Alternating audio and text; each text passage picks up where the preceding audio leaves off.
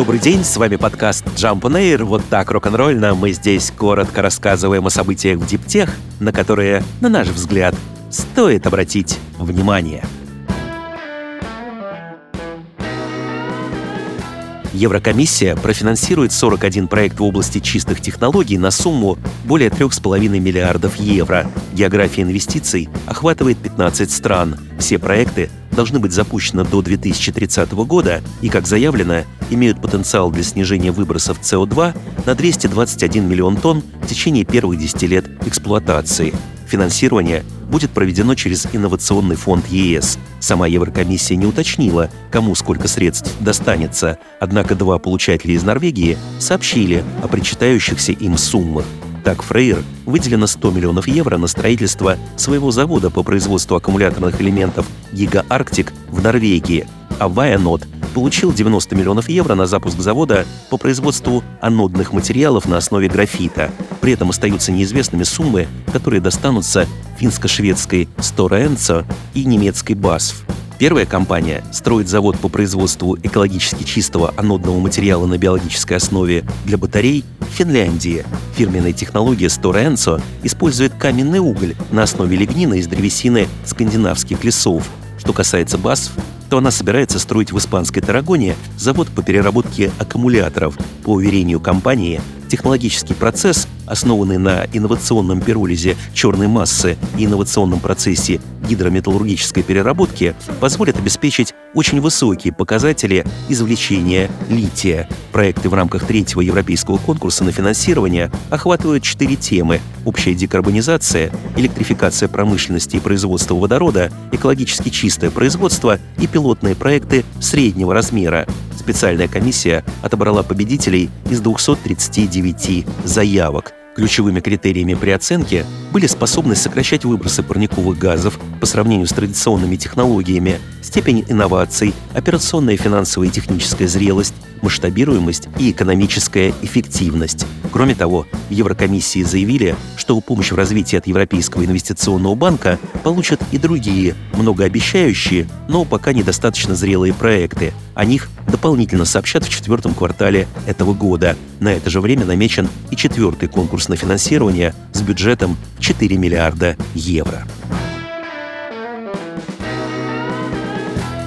Итальянский стартап Energy Dome привлек еще 15 миллионов евро в ходе дополнительного раунда финансирования серии «Б». Таким образом, общий объем вложений достиг 55 миллионов евро. Компания заявила, что потратит средства на полное коммерческое масштабирование своей технологии хранения энергии на основе углекислого газа. Система Energy Dome состоит из куполообразного хранилища, где хранится СО2, а также компрессоры и турбины. Созданный компанией замкнутый термодинамический процесс позволяет сжимать газ под давлением до жидкого состояния. Для высвобождения энергии газ разогревают, и он, расширяясь, приходит в движение турбину, а та вырабатывает электричество.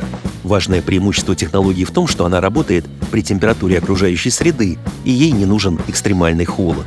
Числе инвесторов появился Innovation Development Oman Investments. После закрытия раунда Управление по инвестициям Омана подписало с Энерджидоме меморандум о взаимопонимании. Власти султаната планируют изучить возможность интегрировать технологию итальянского стартапа в свои энергосистемы.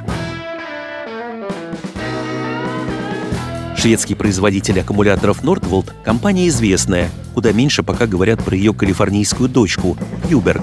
Между тем, это предприятие развивает первый в мире литий-металлический аккумуляторный блок специально для авиации. Не секрет, что главная проблема для развития коммерческих полетов на электричестве сейчас – большой вес аккумуляторов. Однако Кьюберг говорит, что их разработка получилась достаточно легкой, чтобы устанавливать ее в самолеты.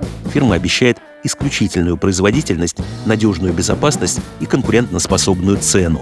По заявлению Кьюберг, еще в июле прошлого года ее технология литий-металлических аккумуляторов продемонстрировала исключительное увеличение срока службы благодаря сочетанию высокой удельной энергии и удельной мощности. Теперь же компания создала модуль мощностью 20 ампер-часов с удельной энергией 280 ватт-часов на килограмм и плотностью энергии 320 ватт-часов на литр. Уже в этом году должны начаться наземные испытания батарейных блоков с участием нескольких авиастроительных компаний. В следующем году может начаться этап тестирования в воздухе, как на аппаратах с вертикальным взлетом и посадкой, так и на классических самолетах, которым нужна взлетно-посадочная полоса.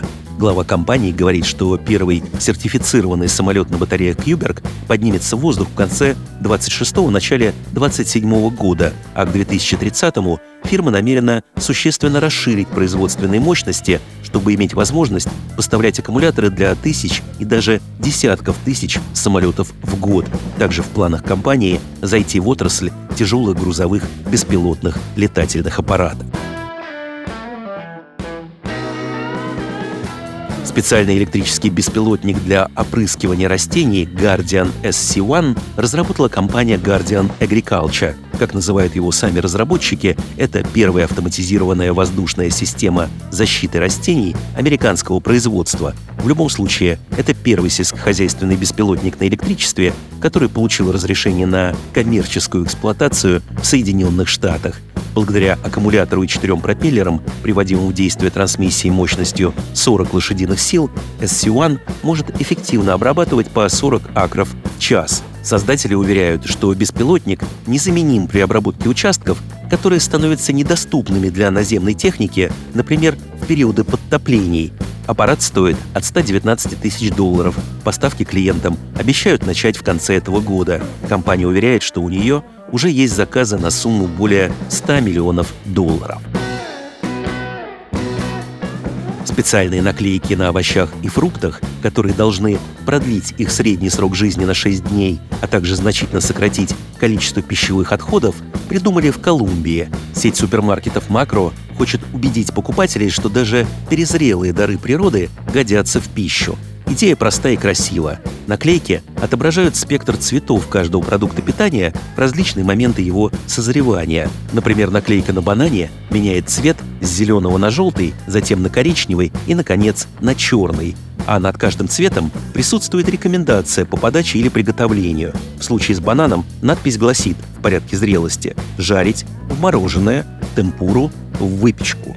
Мы хотим изменить поведение людей и рассказать им об ответственном потреблении фруктов и овощей, говорят в макро. Люди упускают, что эти продукты становятся вкуснее как раз на том этапе, когда их внешний вид не идеален. Компания с наклейками от макро получила золото в категории Outdoor на фестивале рекламы «Канские львы». С вами был подкаст Jump on Air, коротко и рок-н-ролльно о событиях в диптех, на которые, на наш взгляд, стоит обратить внимание. Подробнее эти и другие новости диптех читайте ежедневно в нашем телеграм-канале Jump Daily. До встречи!